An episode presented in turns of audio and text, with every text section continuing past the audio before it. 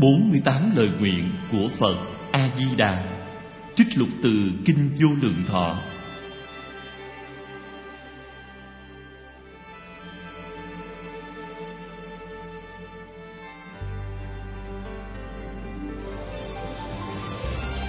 Người giảng Pháp Sư Tịnh Không.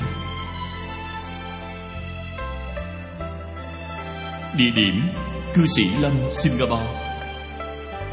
Thời gian, tháng 10 năm 1994 Tập 2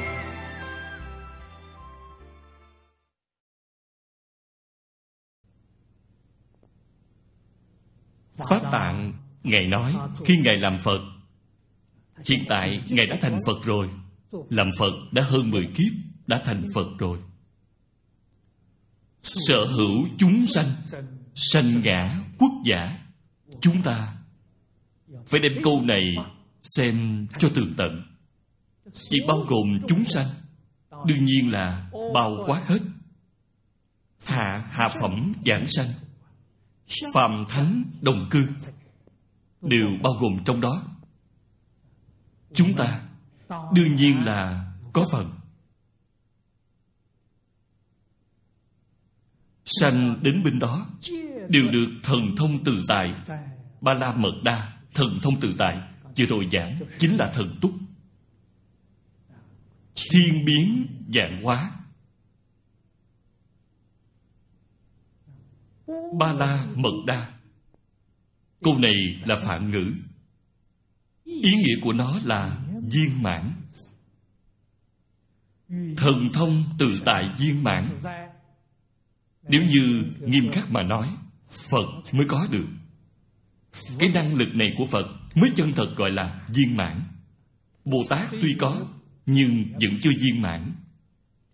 Đây là oai thần gia trì của Di Đà Thật thật tại tại, Không thể nghĩ bàn. Vậy thì phía sau thì sao? Không chỉ là nêu ra một thí dụ. Nói rõ năng lực cứu cánh viên mãn này hơn nữa, đối với chúng ta một sự việc. Một sự việc không thể nghĩ bàn. Đó chính là cúng dường vô lượng vô biên chư phật như lai. Sự cúng dường này là gì? Vừa rồi tôi đã nói, nhất định là dùng thần lực, phân thân biến hóa, đồng thời đi cúng dường.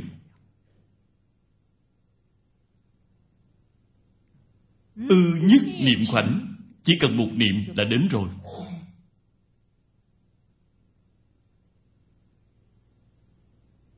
Tốc độ rất nhanh. Thật không thể nghĩ bàn. Thời gian một niệm là bao lâu vậy? Ở trên kinh, phật nói với chúng ta, là một cái khẩy bóng tay của người rất khỏe, rất giọng mạnh một cái khẩy bóng tay của người sức khỏe kém thì chậm. Vì một người có sức khỏe tốt, họ có sức mạnh khẩy được nhanh. Một cái khẩy bóng tay thời gian này rất ngắn. Một cái khẩy móng tay thời gian này rất ngắn. Có 60 sát na. Một sát na có 900 lần khởi niệm. Có thể thấy cái niệm này rất nhỏ. Thời gian rất ngắn. Chỗ đầy cái ý niệm này chỉ là thời gian rất ngắn. Trong lòng vừa khởi niệm, thì người đã đến. Thế giới cực lạc, cách xa nơi này của chúng ta, cách thế giới ta bà mười muôn ức cõi phật. Một niệm liền đến. Kỳ thật, cự ly này rất ngắn không phải dài. Thế tôn ở trên kinh hoa nghiêm nói với chúng ta ta bà cùng cực lạc đều ở trong biển hoa tạng thế giới. Thế giới hoa tạng có 20 tầng, mà hai cái thế giới này đều ở trong tầng thứ 13 có thể thấy được, đích thực không xa. Như biển thế giới hoa tạng phật nói, thế giới lớn như vậy, ở ngay trong thái không này, vô lượng, vô biên. Vậy cái cự ly này thì không biết là có đến bao xa. Cự ly có xa hơn, cũng chỉ một niệm là đến. Đây là ý gì vậy? Thực tế mà nói, vô biên cõi nước cũng không ngoài cái tâm. Đều là vật. Biến hiện ra từ tự tánh chân tâm. Cho nên cái tâm này vừa khởi lên là đến rồi. Vậy thì ngày nay, chúng ta không có năng lực phân thân. Chúng ta có khởi niệm nhưng không đến được. Người thế giới tây phương cực lạc, họ có cái bản lãnh này, họ vừa khởi niệm, hình trạng thân thể của họ đã đến.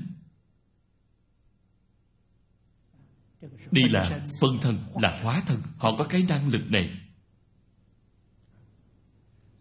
Chúng ta xem tiếp đoạn sau. Ư nhất niệm khoảnh bất năng siêu quá. Ức đa do tha bách thiên phật sát. Đây là nói được năng lực này chỉ trong khoảng một niệm. Đích thực giống như trong đại kinh đã nói. Thập phương bất ly đương xứ tam thế bất cách đương niệm.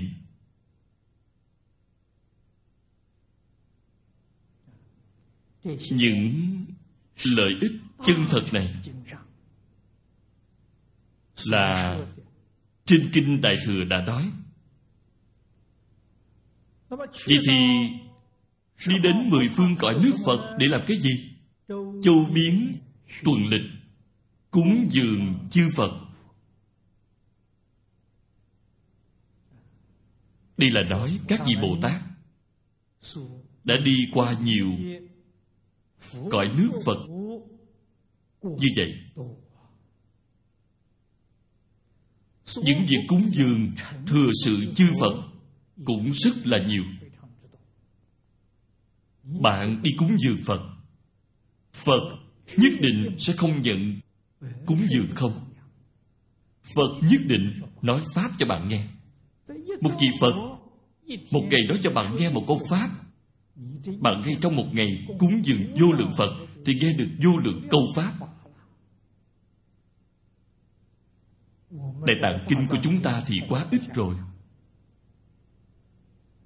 Pháp mà bạn nghe trong một ngày, vượt qua đại tạng kinh của chúng ta không biết là bao nhiêu, ngàn lần, vạn lần.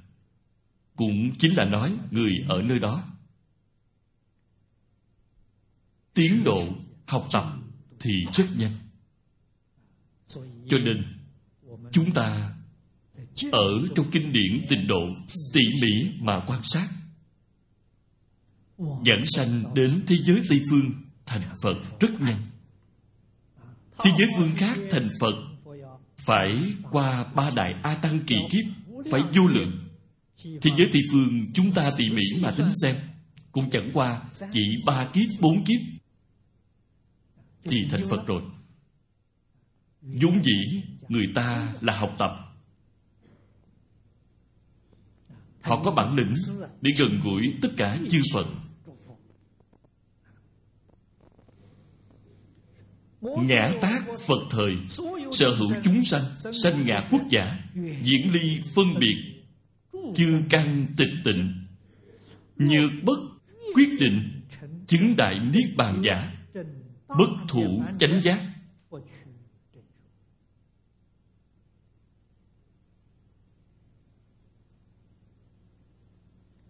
Cái nguyện này cũng là phật a di đà khai mở cho chúng ta. Với chứng nhận bảo đảm thành phật. Lời văn trong giấy chứng nhận này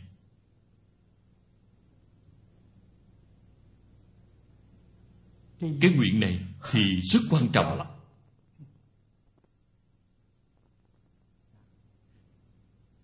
Tất cả chúng sanh, chúng ta nhìn thấy những lời này thì bao gồm cả chúng ta ở trong đó. Vì thì sanh đến thế giới tây phương cực lạc, lìa xa phân biệt đây là giới cùng định. Bên trong giới có định. Chư căn tịch tịnh. Do đây có thể biết, thế giới tây phương, giới định huệ này là viên dung một chính là ba. Ba mà là một. Tùy tiện nói một thứ nào, thì nhất định hàm giết hai loại kia trong đó. Viên tu, viên chứng.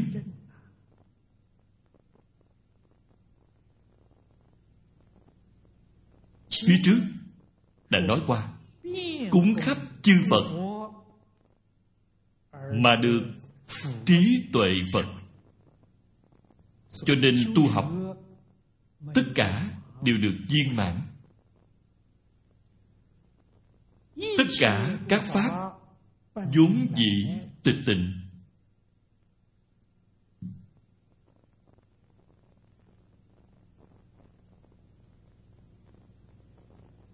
Hiện tại, cảm xúc của chúng ta sức không tịch tịnh. Thực tế mà nói Vốn là tịch tịnh Vậy hiện tại thì sao? Hiện tại vẫn là tịch tịnh. Nếu như nếu không tịch tịnh, tại vì sao chư Phật Như Lai thấy được là cái tướng tịch tịnh? Chúng ta không nhìn thấy.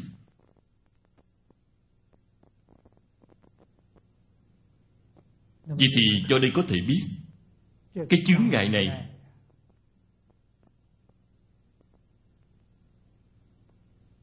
không phải ở trong cảnh giới. Chính bản thân chúng ta sẽ là chướng ngại, có vấn đề. Vấn đề gì vậy? Chính tâm chúng ta loạn động.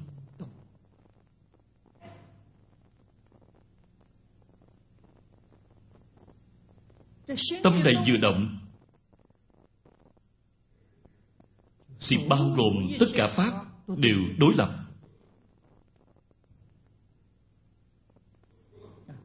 Có sanh, có diệt. Có đến, có đi. Có phải, có trái. Sau khi cái tâm này khởi lên, liền sanh ra những hiện tượng này. Những hiện tượng này vốn dĩ không có như Bồ Tát Mã Minh Ở trong cởi tính luận Nói với chúng ta. Bụng giác vốn có Bất giác vốn không Họ bổn lai không có.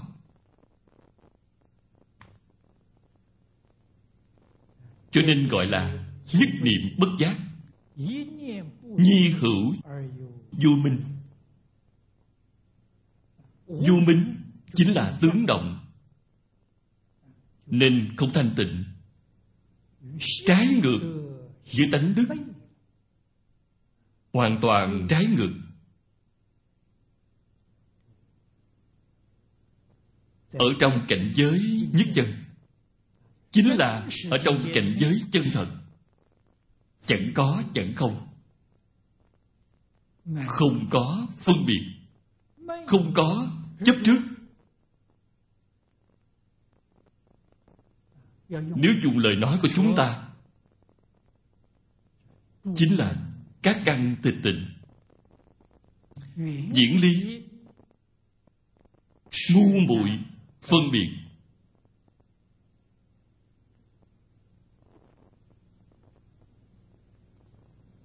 Người học phật,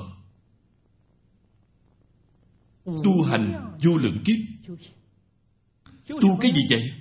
Chính là tu cái việc này. Đem sai lầm này, Đem cái tập khí này. Đem nó tu sửa thay đổi, Hồi phục. Đến các căn thanh tịnh.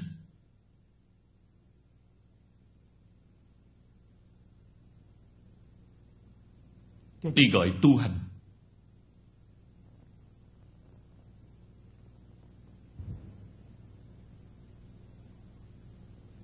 Tịch tịnh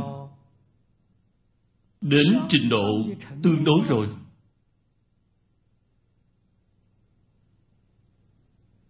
Thì thấy được tánh bỗng nhiên khai ngộ.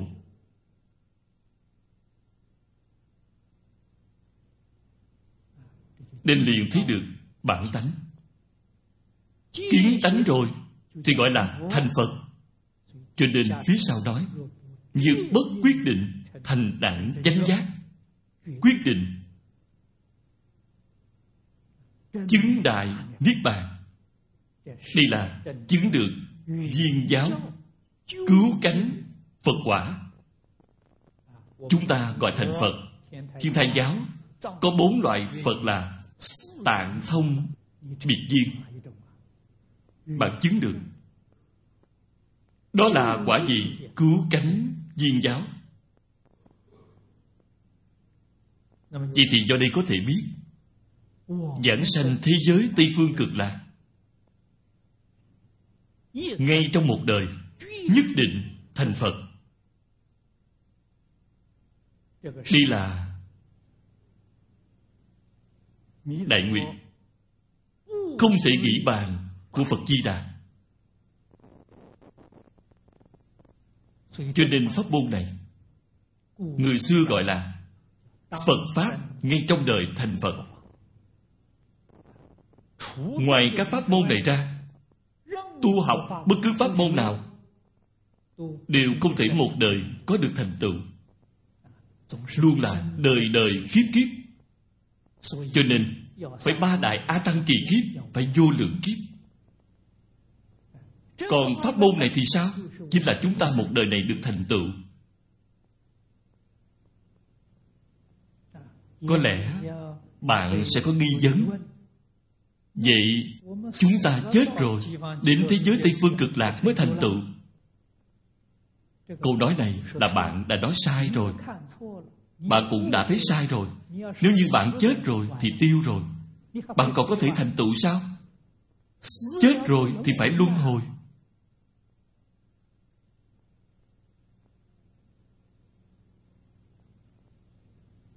Chỗ này thành thật mà nói với bạn chết rồi thì rất thê thảm. Không thể cứu. Không thể chết. Cái pháp môn này không chết. Tuổi thọ chúng ta đến rồi. Tuổi thọ đến rồi vốn là phải chết mà không chết. Phật a di đà đến tiếp dẫn chúng ta về thế giới tây phương cực lạc. Vì thế các chị phải nên biết giảng sanh là sống mà đi chứ không phải chết mà đi khi lâm chung, nhìn thấy phật đến tiếp dẫn, thì theo phật mà đi. Thân thể này không cần nữa thì bỏ đi. Do đó bạn phải nên biết sống mà đi, không phải chết mà đi. Cái việc này các vị phải nên rõ ràng, phải nên thấu đáo. Vì vậy pháp môn này chân thật là pháp môn không chết. Cái bị thịt thúi này không phải là thứ tốt, nên bỏ đi bình thường chúng ta không cách gì dứt bỏ. Khi phật đến, nương vào phật được gia trì, chúng ta mới có thể đem cái thân này bỏ đi, cùng đi với phật. Cho nên, người phước báo lớn thì không thể không tu phước. Phước báo rất là quan trọng, phải tu phước. Bình thường, tôi khuyến khích các vị đồng tu, các vị phải tu tam phước, phải tu sáu phép hòa phải tu lục độ đây đều tu phước. Tu phước không nên hưởng phước, không nên đem phước hưởng hết. Tu phước không nên hưởng phước. Phước báo giữ lại, sau cùng hãy hưởng. Sau cùng là thời khắc nào vậy? Đó chính là thời khắc giảng sanh. Người chân thật có phước báo thì không bị bệnh. Biết được ngày nào đi, lúc nào thì đi. Phật đến tiếp dẫn bạn ngồi giảng sanh cũng được, đứng giảng sanh cũng được. Bạn xem vậy thì tự tại biết bao. Đó gọi là có phước báo. Phước báo cả đời họ lưu giữ lại để lúc đó mà dùng. Việc này thật tự tại tự tại giảng sanh. Lúc trước, ngay khi tôi đang thọ giới, hòa thượng giới sư chúng tôi là pháp sư đạo nguyên có nói cho chúng tôi nghe một công án. Công án nhà phật gọi công án, người thông thường gọi là kỳ tích. Thế nhưng là thật không phải là giả. Vì trước cũng có một người xuất gia. Cái lúc giảng sanh, thì hỏi mọi người, ông nói các vị có thấy qua người ngồi giảng sanh chưa? Có người nói, có. Ông nói còn đứng giảng sanh, cũng có nghe qua. Kết quả, ông trồng trái ngược lên đầu trút xuống đất, chân thẳng lên cao. Ông nói, như vậy giảng sanh. Các chị có nghe nói qua chưa? Chưa nghe. Ông liền giảng sanh.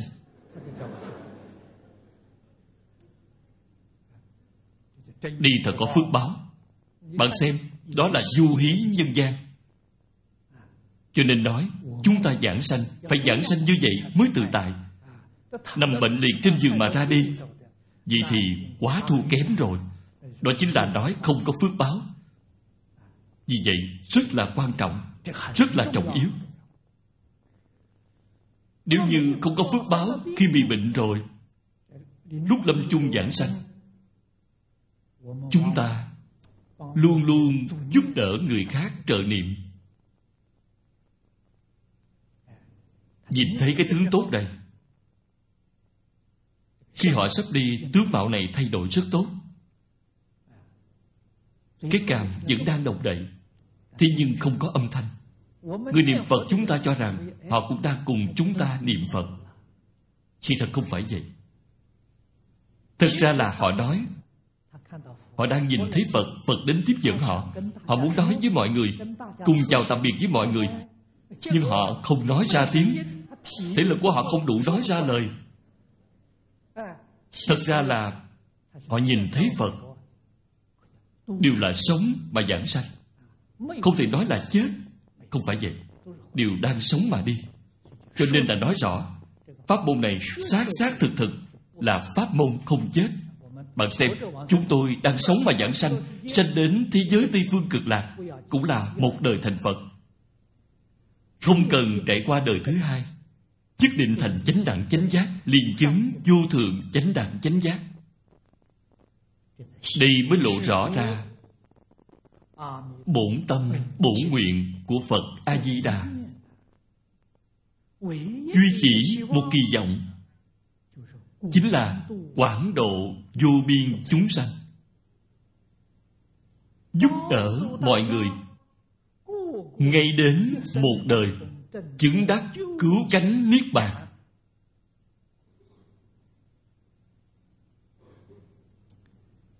Phía trên sáu nguyện này đều là nói rõ.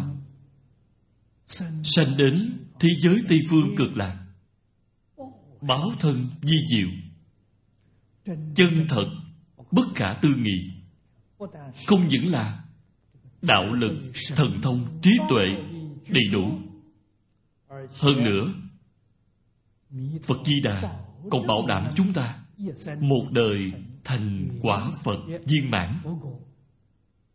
Cho nên, khi chúng ta đọc đến chỗ này vậy làm sao mà không đi chứ? Không có lý do nào không đi.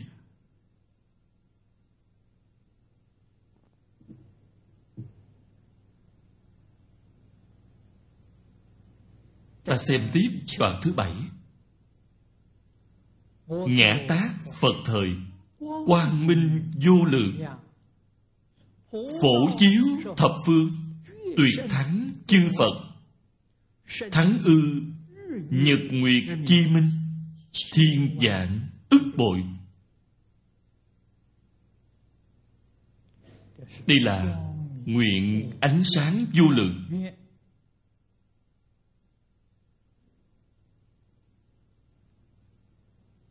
Rất nhiều kinh luận đã nói. Thông thường, ánh sáng của chư phật, đại khái, đều là chiếu đến một hai trăm dạng thế giới. Cái phật quan này có năng lực lớn như vậy, có thể chiếu đến hai trăm dạng thế giới. Ánh sáng của phật a di đà vô lượng.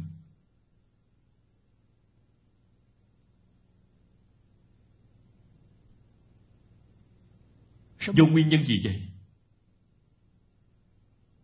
Chúng ta ở trong nhân địa của phật a di đà mà nhìn thấy. Ngài tiếp nhận giáo huấn của thầy ngài. Ngàn ức năm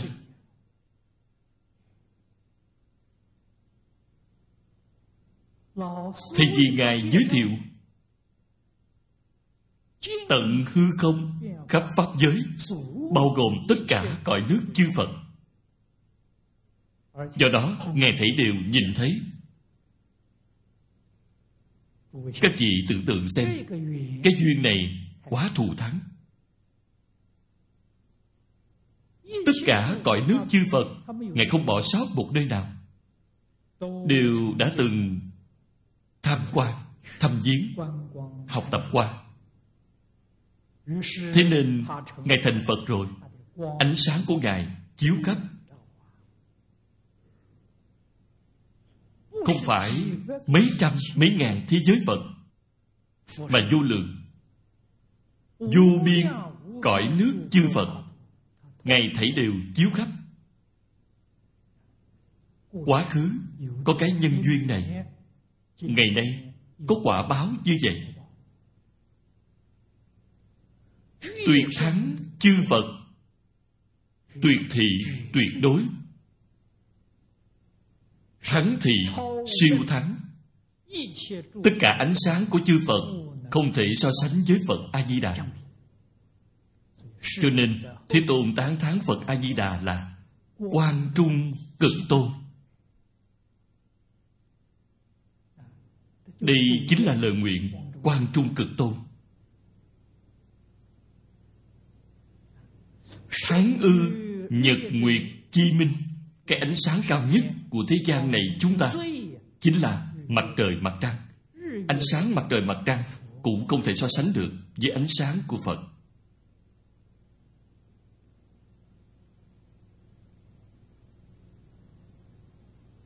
Ánh sáng Phật lớn.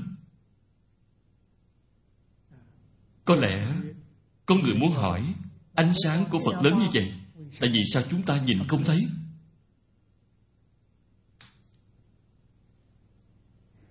Phật quang thật là biến chiếu.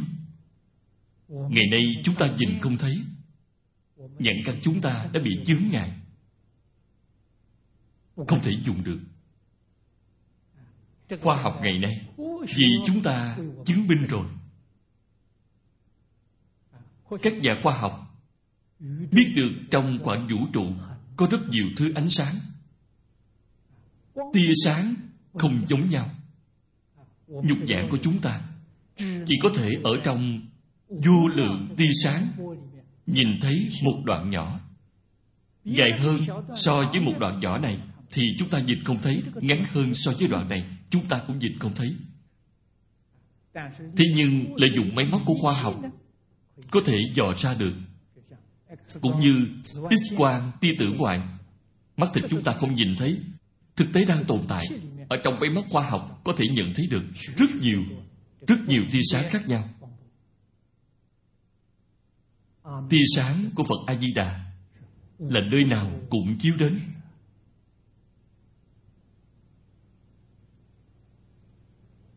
Đây là do nhãn căn của chúng ta có vấn đề. Vấn đề này từ đâu mà ra vậy? Bệnh căn của vấn đề này chính là vọng tưởng chấp trước mà Phật đã nói. Giả như chúng ta có thể đem vọng tưởng chấp trước bỏ đi, hồi phục lại tâm thanh tịnh, năng lực của chúng ta liền hồi phục. Phía trước đã nói thiên nhãn, thiên nhĩ, tha tâm thông, đây đều là bản năng, đều hồi phục cả. Phật quan của Phật A-di-đà chúng ta liền nhìn thấy được. Thực tế mà nói, ban ngày, chúng ta không cần đương vào ánh sáng của mặt trời. Buổi tối cũng không cần ánh sáng đèn. Tại vì sao vậy?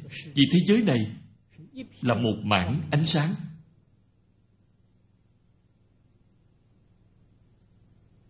Trên kinh đại thừa thường hay nói, đại quang minh tàng thế giới này của chúng ta cũng là như vậy. Nếu như bạn không tin bạn xem qua niêm phổ của lão hòa thượng hư dân. Bên thư viện của chúng ta có. Hòa thượng hư dân không hề nói dối.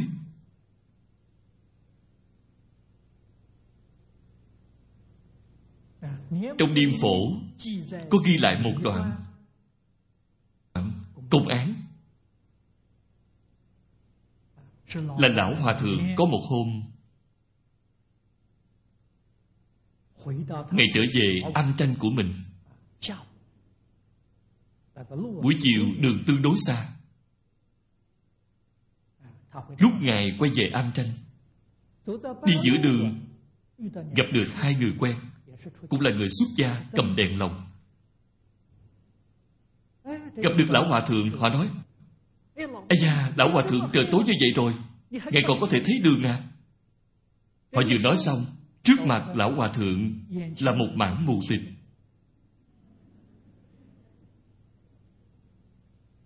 thì ra ngay lúc đó lão hòa thượng, ngài thấy là trời đang sáng. Ngài không có phân biệt. Buổi chiều lúc ngài đi ra, từ đầu đến cuối ngài không có khởi niệm. Cảnh giới đó luôn luôn giữ được như vậy. Người khác vừa dắt tới, trời tối rồi, thì ngài liền khởi lên phân biệt nên trời liền tối.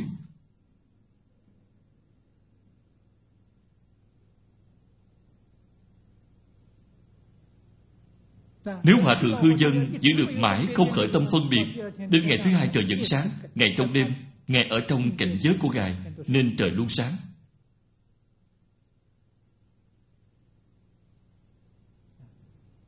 Đây là chân tướng sự thật, Không một chút giả dối.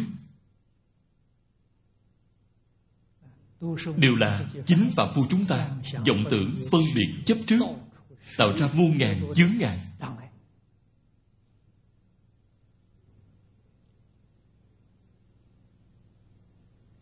Nhược hữu chúng sanh, Kiến ngã quang minh, Chiếu xúc kỳ thân, Mạc bất an lạc, Từ tâm tác thiện, Lai sanh ngã quốc Nhược bất dĩ giả, Bất thủ chánh giác. Cho nên Phật gọi vô lượng quan Phật. Phật vô lượng quan Quang minh biến chiếu.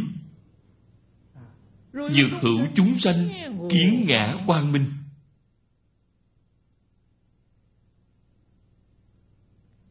Hoặc giả là thiên nhãn. Thấy được thiên nhãn của bồ tát a la hán có thể nhìn thấy được. Hoặc giả là trong định thấy được. Người tu định đúng pháp người tác định người niệm phật chúng ta đạt được sự nhất tâm, lý nhất tâm. Đây là được nhất tâm bất loạn. Cho nên, trong định có thể thấy được, còn có một loại do cơ duyên đặc biệt. Cảm ứng mà thấy được. Nhìn thấy phật quan phật quan tiêu nghiệp. Năng lực tiêu tội rất lớn.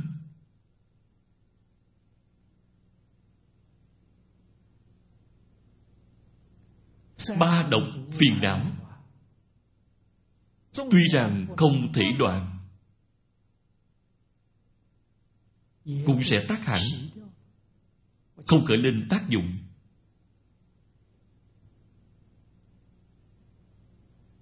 Nếu như người nghiệp chướng nhẹ, Phật quan này vừa gia trì, Phiền não này thật được đoạn dứt. Tham sân si là phiền não di tế.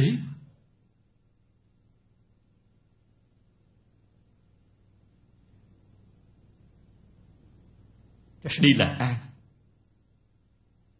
Khổ không còn nữa, Khổ bị diệt, Nên liền an vui thấy đều an vui. An vui là cái việc như vậy? Phiền não nhẹ, trí tuệ tăng trưởng. Con người này nhất định sẽ sanh tâm từ bi. Quyết định không thể làm ác. Nhất định sẽ làm thiện. Cái tâm làm thiện này là do lưu xuất từ trong tự nhiên. Không phải là do người khác khuyên họ, cũng không phải chính mình miễn cưỡng mà làm, là tự nhiên thôi.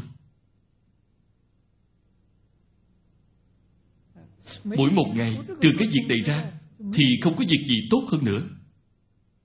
Chính là đem cái đại tâm từ bi, giúp đỡ tất cả chúng sanh.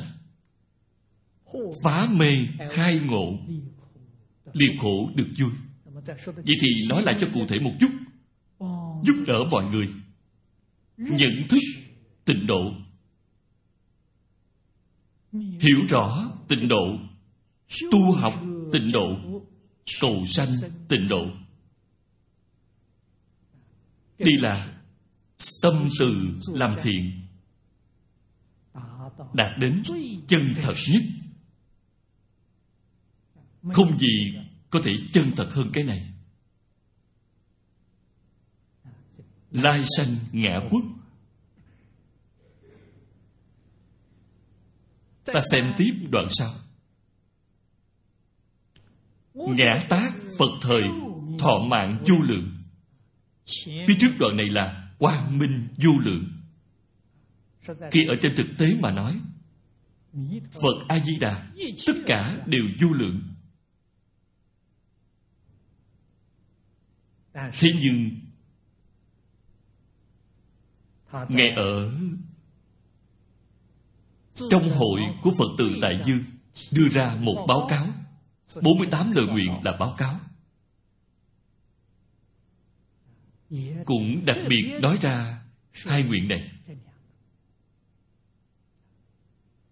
thế tôn vì chúng ta nói kinh a di đà giới thiệu cho chúng ta cũng đặc biệt chỉ ra vô lượng quan, vô lượng thọ. Ở trong tất cả vô lượng, hai loại này ý nghĩa viên mãn nhất. Quang minh, đại biểu ánh sáng, chiếu khắp mười phương không gian. Kỳ đây chúng ta nói không gian. Câu thọ mạng quá khứ, hiện tại, vị lai, đại biểu thời gian người đời này gọi là thời không. Trong thời không này bao gồm tất cả, không có thứ gì lọt ra. Cho nên, vô lượng quan cùng vô lượng thọ là đại biểu thời không, rộng lớn không bờ mé.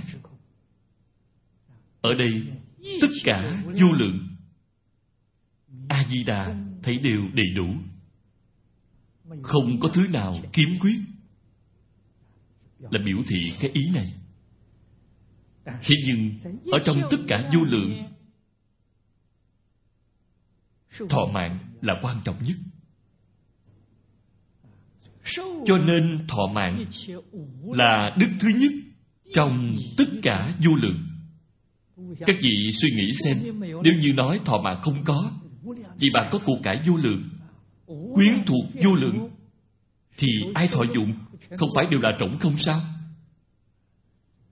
Thọ mạng là quan trọng nhất.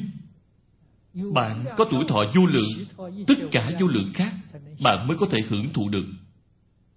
Mới không đến nỗi rỗng không. Nên thọ mạng vô cùng quan trọng. Vì vậy, phật a di đà ở thế giới tây phương thì hiện làm phật thọ mạng vô lượng. Cho nên gọi là vô lượng thọ phật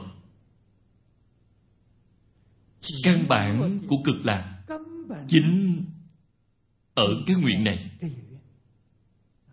Sanh đến thế giới tây phương cực lạc, có vô lượng tuổi. Phật vô lượng thọ.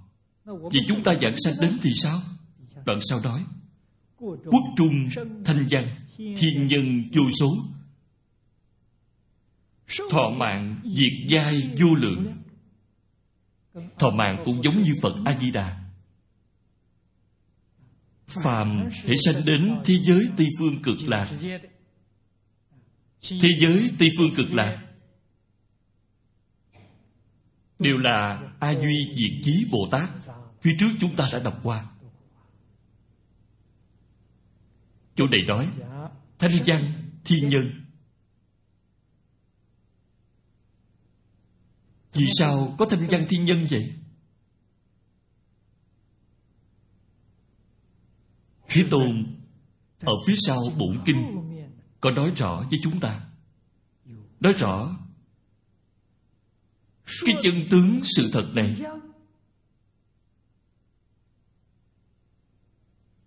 thì ra, cái danh từ này là thí dụ.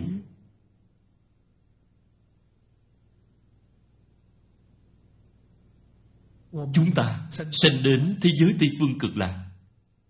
Kiến tư phiền não chưa đoạn dứt. Đây chính là thiên nhân. Giống như chúng sanh, sáu cõi thế giới phương khác. Đây là hoàn toàn nói trình độ đoạn phiền não. Bạn cùng phàm phu, sáu cõi thế giới phương khác là tương đồng phiền não chưa đoạn tận. Kiến tư phiền não hết rồi. Vô minh chưa phá. Giống như thanh văn của thế giới phương khác. Là cách nói như vậy. Kỳ thật không phải vậy. Đây là nói trình độ thực chất của chính chúng ta. Là nói như vậy vậy thì đến thế giới tây phương cực lạc đều là a duy diệt chí bồ tát. Đó là bổn nguyện phật a di đà gia trì. Không phải chúng ta tu được. Nhờ phật lực gia trì chính chúng ta thì sao? Mình cùng với trời người thế giới phương khác không hề khác. Chính là cái việc như vậy. Đây là cách nói thứ nhất. Cách nói thứ hai là nói thân phận trước đây chúng ta. Chưa đến thế giới tây phương cực lạc như chúng ta từ nhân thiên đạo đi, từ cõi người mà đi. Có người chứng được sơ quả, nhị quả, tam quả a la hán họ niệm phật mà đi giảng sanh, vì họ chính là thuộc về thanh văn. Là thân phận trước khi đến thế giới cực lạc.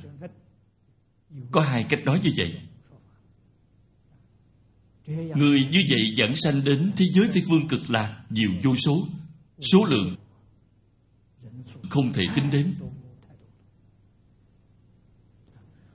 Thọ mạng diệt giai vô lượng. Câu này là nói gì? Người mới giảng sanh. Thọ mạng cũng vô lượng. Vậy ở thế giới tây phương cực lạc, tu rất lâu thì không cần phải nói. Phàm thánh đồng cư hạ hạ phẩm giảng sanh đều vô lượng thọ nếu phẩm vị cao hơn chỉ còn có thể dùng lời để nói sao? Đây chính là nói rõ, mỗi mỗi đều là vô lượng thọ.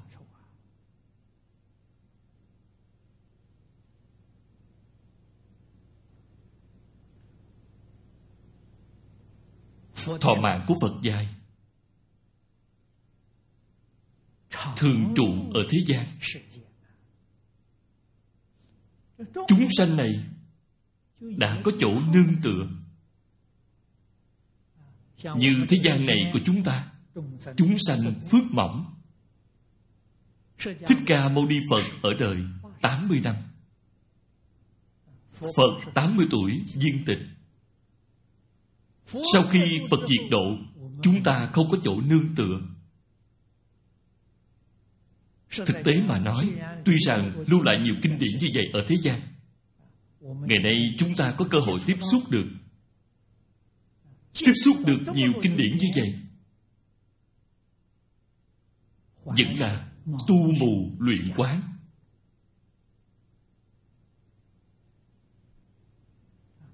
Không biết chính mình phải nên cần học pháp môn nào. Không biết căn tánh của chính mình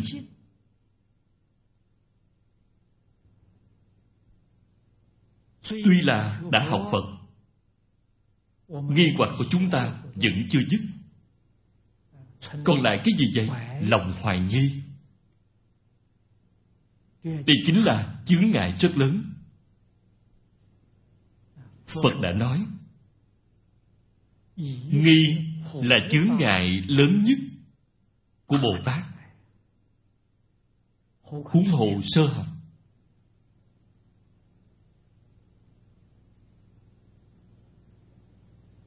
Vì thì phật nói bồ tát nghi hoặc là đại chướng ngại cái dụng ý này là rất sâu. Quá khứ chúng ta không hiểu rõ. Ngày nay hiểu được một chút. Bồ tát nghi cái gì vậy? Hoài nghi tịnh độ. Tuy là gặp được kinh điển này, nghe phật thuyết pháp, không thể tiếp nhận, không tin tưởng năm xưa, trong hội pháp hoa,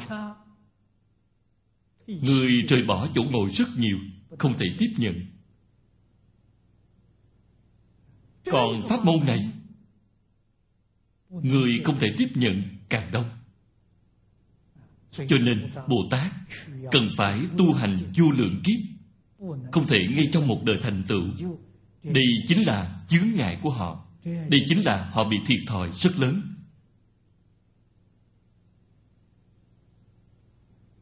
Cho nên phật ở đời mới có chỗ nương tựa. Di đà, thế giới kia, chân thật là thật báo trang nghiêm độ.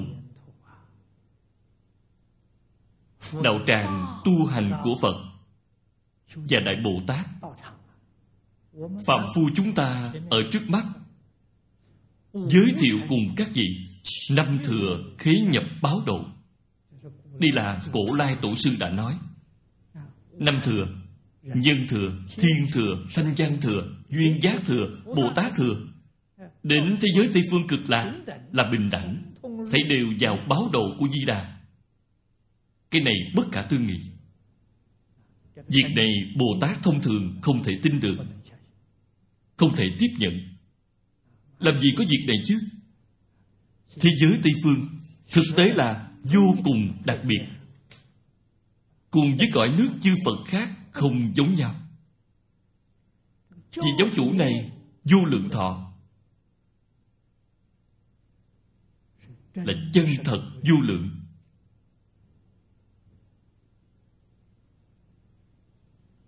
Vì vậy, người giảng sanh vô lượng thọ thành thật mà nói, cũng là chân thật vô lượng. Tại vì sao vậy? Họ ngay trong đời này phải thành phật quả cứu cánh.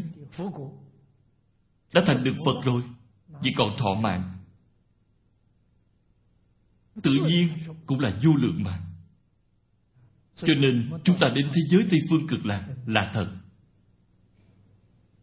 A di đà thị hiện hữu lượng trong vô lượng.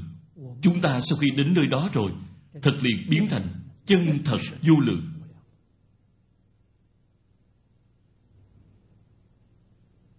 Lý như vậy, sự cũng là như vậy.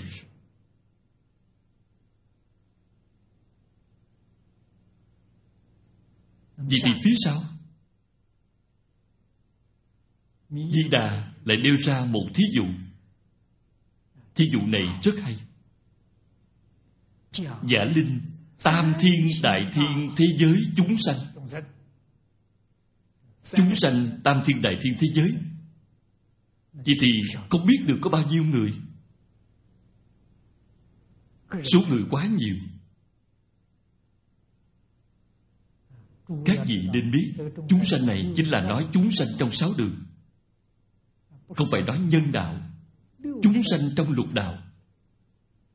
Chúng ta ở trên địa cầu này người trên địa cầu không nhiều lắm. Hiện tại vẫn chưa đến 50 ức. Thế nhưng loài kiến thì bao nhiêu vậy? Loài mũi bao nhiêu? Những loài động vật này bao nhiêu vậy? Vậy thật thì không cách gì tính được. Huống hồ còn có ngạ quỷ, còn có địa ngục, còn có chư thiên. Có thể thấy tam thiên đại thiên thế giới này chúng sanh sáu đường thì quá nhiều. Phật đưa ra một thí dụ. Giả sử những người này tất thành duyên giác. Duyên giác còn cao hơn một bậc so với a la hán trí tuệ thần thông còn cao hơn a la hán một bậc. Ư bách thiên kiếp đi là thời gian dài. Không phải một ngày, hai ngày. Không phải mười năm, hai mươi năm. Hoặc giả mấy trăm năm, mấy ngàn năm. Không phải. Mà trăm ngàn kiếp. Thời gian dài như vậy, tất cộng kế dạo chính là những duyên giác này. Đây là lời giả thuyết. Rất nhiều vị bích chi phật như vậy, đem trí tuệ thần thông, đạo lực của họ cùng nhau mà tính đếm tính cái gì? Tính cái thọ mạng này dài hay ngắn? Tính không ra. Dược năng tri kỳ lượng số giả. Bất thụ chánh giác. Thực thực tại tại mà nói, thọ mạng này của người ở thế giới tây phương cực lạc. Ngoài phật và phật ra đảnh giác bồ tát trở xuống, đều không biết được. Cái này chính là vô lượng chân thật.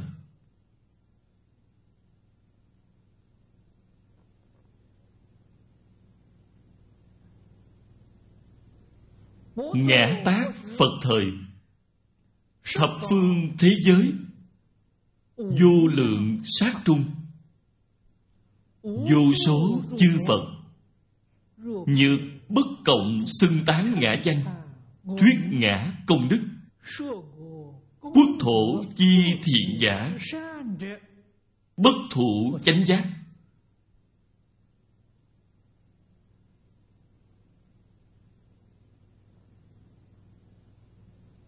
Ở trong lời nguyện này, chúng ta phải chú ý. Mười phương thế giới đây chính là chúng ta thường nói, tận hư không biến pháp giới. Một thế giới cũng không lọt. Vô số chư phật, một vị phật cũng không sót.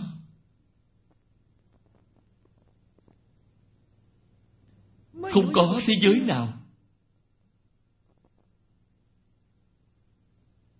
mà phật không nói tịnh độ tam kinh. Không vị phật nào mà không khuyên người cầu sanh tịnh độ. Trừ khi duyên của bạn chưa thành thục. Giảng cho bạn nghe, bạn không tin. Không tin thì bạn sẽ bị bán phật, cho nên phật sẽ không nói. Bởi vì bán phật có tội. Phật rất từ bi, không để bạn quỷ bán, không để bạn tạo nghiệp nên không giảng cho bạn.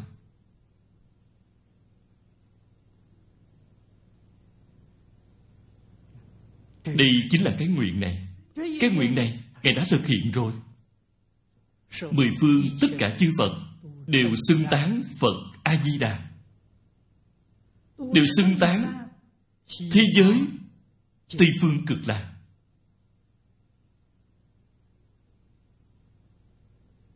Bởi vì phải nói đến độ chúng sanh. Độ chúng sanh được phổ biến. Độ đến cứu cánh. Phổ biến là trong hư không pháp giới, một chúng sanh cũng không sót lọt. Di đà độ chúng sanh, trên từ đẳng giác bồ tát, dưới đến địa ngục a tỳ bình đẳng, được độ đi là phổ phổ biến khắp. Hơn nữa, rốt ráo, có thể khiến tất cả chúng sanh bình đẳng thành phật.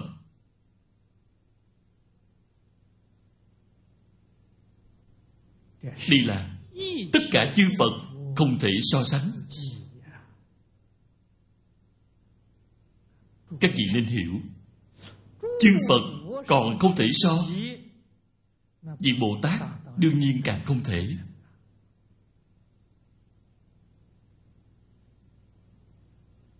Người thế gian này chúng ta, cảm tình rất nặng. Có một số người cùng với một số bồ tát có duyên, không niệm phật, muốn niệm bồ tát, cảm tình đó rất nặng. Không xả bỏ.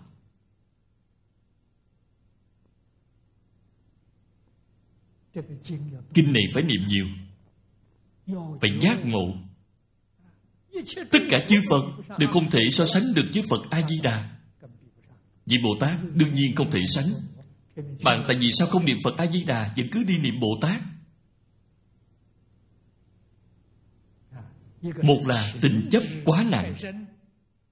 Thứ hai là không hiểu rõ chân tướng. Cho nên mới có ngộ nhận này có một số người niệm Bồ Tát. Niệm Bồ Tát niệm được rất nhiều năm. Hiện tại nó không niệm Bồ Tát mà niệm Phật. Dường như có lỗi với Bồ Tát.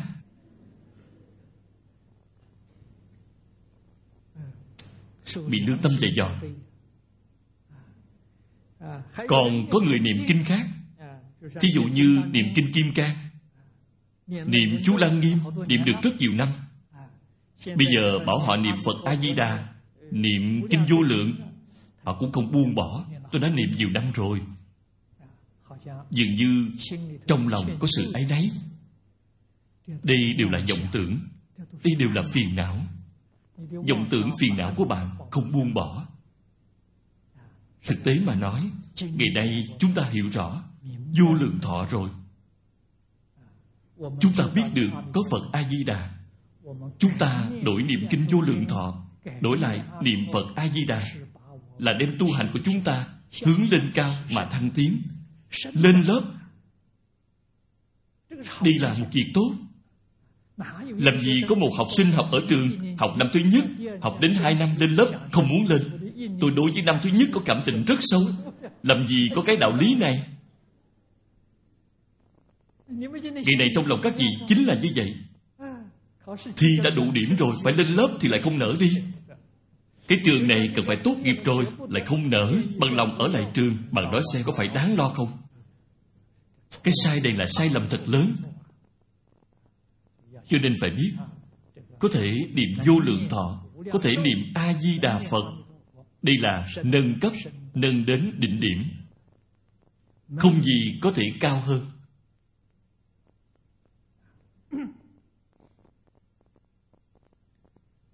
Phật vì lợi ích chân thật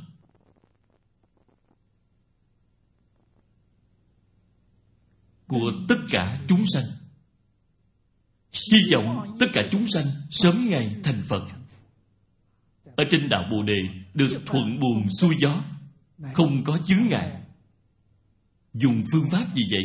Chính là thúc đẩy, giới thiệu thế giới Tây Phương cực lạc. Có thể giảng sanh đến tịnh độ rồi, vậy thì thuận buồm xuôi gió, chướng ngại gì cũng không còn. Các vị nghĩ xem, giả như Phật A-di-đà không có cái nguyện này. Cái nguyện này không có tất cả chư Phật đều thúc đẩy, đều giới thiệu. Không có chư Phật. Tuy nhiên, chúng ta làm cách nào biết được Tây phương tịnh độ? Chúng ta làm sao biết được Phật A-di-đà? Cho nên, Thế Tôn vì chúng ta thúc đẩy giới thiệu. Ngày đọc đến cái nguyện này mới biết thế tôn cũng là nhận được nguyện lực gia trì của phật.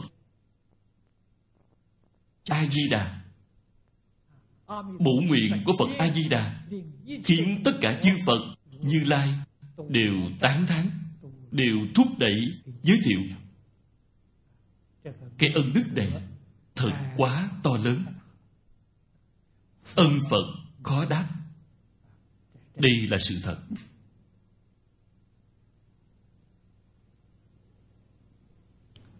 Ngã tác phật thời. Thập phương chúng sanh, văn ngã, danh hiệu chí tâm tính lạc sở hữu thiện căn, tâm tâm hồi hướng, nguyện sanh ngã quốc. Nại chí thập niệm, Nhược bất sanh giả, Bất thụ chánh giác, duy trừ ngũ nghịch, phỉ bán chánh pháp.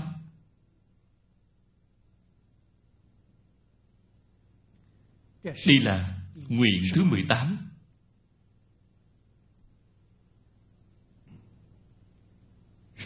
là tinh túy đại nguyện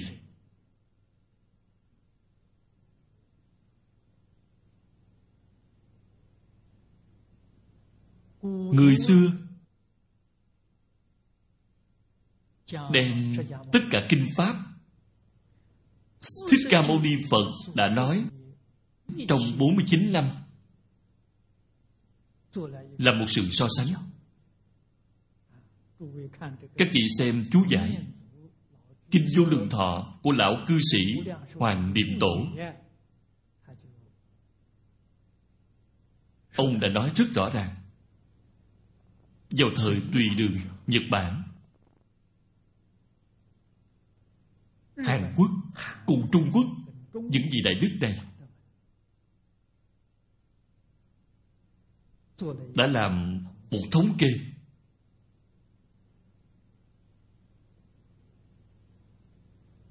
thuyết minh rõ. Ở trong tất cả các kinh, hoa nghiêm là đệ nhất. Việc này mọi người dường như đều công nhận. Tất cả các kinh thích ca mâu ni phật đã nói 49 năm, hoa nghiêm là đệ nhất. Hoa nghiêm kinh cùng kinh vô lượng thọ là một sự so sánh. Kinh vô lượng thọ đệ nhất hoa nghiêm bị thụt xuống. Hoa nghiêm pháp hoa thấy đều không thể so. Địa nhất kinh mà 49 năm Thế Tôn đã nói, Tại sao vậy? Hoa nghiêm đến cuối cùng, Mười đại nguyện dương của Bồ Tát Phổ Hiền Quy về cực lạc. Hoa nghiêm mới viên mãn, Nếu như không đảo quy cực lạc, Thì Hoa nghiêm không thể đạt đến đỉnh cao nhất Thì không thể viên mãn. Vậy thì do đây có thể biết, Hoa nghiêm cuối cùng chính là quy về cực lạc. Vô lượng thọ là tổng kết của Kinh Hoa Nghiêm. Vậy mới hiểu được Vì sao Vô lượng thọ là đệ nhất. Kinh vô lượng thọ Chính là tinh hoa của Kinh Hoa Nghiêm. Tinh túy của Kinh Hoa Nghiêm. Cho nên người xưa nói, Bộ Kinh vô lượng thọ này Là trung bổn Kinh Hoa Nghiêm, Chính là Kinh Hoa Nghiêm. 80 quyển kinh quá lớn, quá nhiều, Phân lượng này tương đối nhỏ, Nên là trung bổn.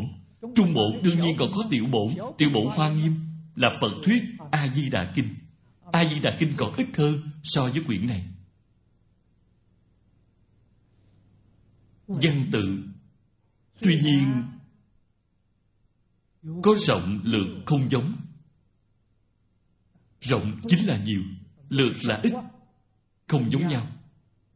Đạo lý bên trong đã nói không hề khác nhau. Hoàn toàn tương đồng. Cho nên, của kinh vô lượng thọ, kinh di đà cùng kinh hoa nghiêm quan hệ rất mật thiết chúng ta đọc kinh này, bạn xem nơi nơi đó đến. Hành phổ hiền, đạo phổ hiền.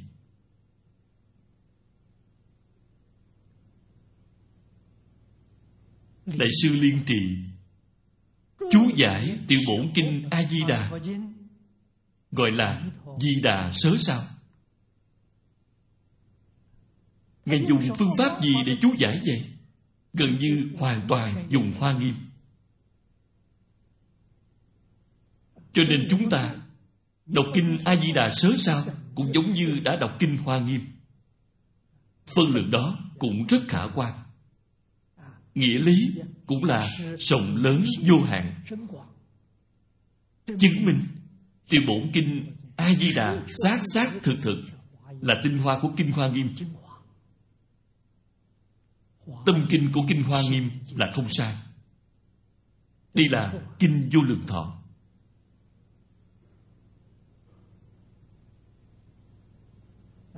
Địa vị ở trong toàn phật pháp, tính trọng yếu, chúng ta đều thấu hiểu. Kinh vô lượng thọ, cái bộ này của chúng ta có 48 phẩm. Phẩm nào thì quan trọng nhất vậy? Chúng ta tiếp tục truy tìm. Đương nhiên là phẩm thứ sáu. Ngày nay chúng ta gọi 48 nguyện. 48 lời nguyện là trung tâm của kinh vô lượng thọ. Lại hỏi, trong 48 lời nguyện này, nguyện nào là trọng yếu nhất vậy? Chúng ta tiếp tục không ngừng truy tìm. Việc này người xưa đã nói rõ với chúng ta rồi. Chúng ta không cần phải đi tìm nữa. Chính là cái nguyện này. Nguyện thứ 18 nội dung của nguyện thứ 18 là cái gì vậy? Nội dung là 10 niệm ác sanh.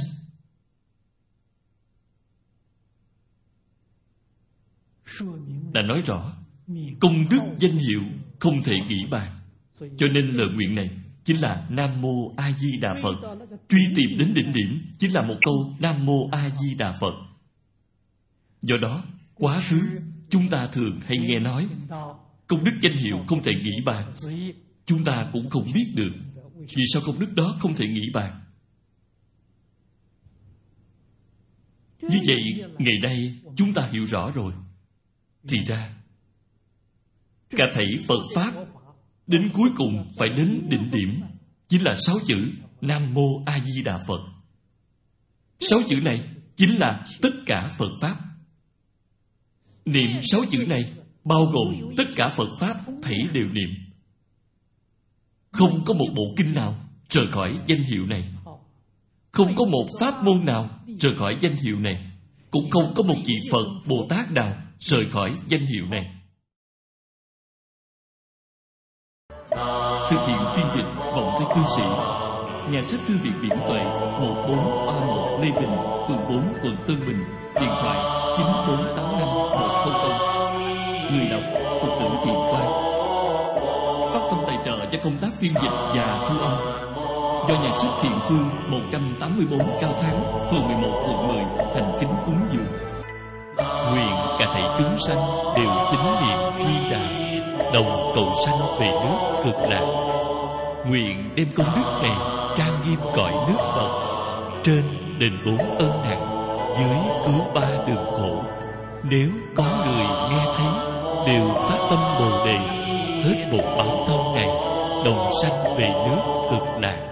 Nam mô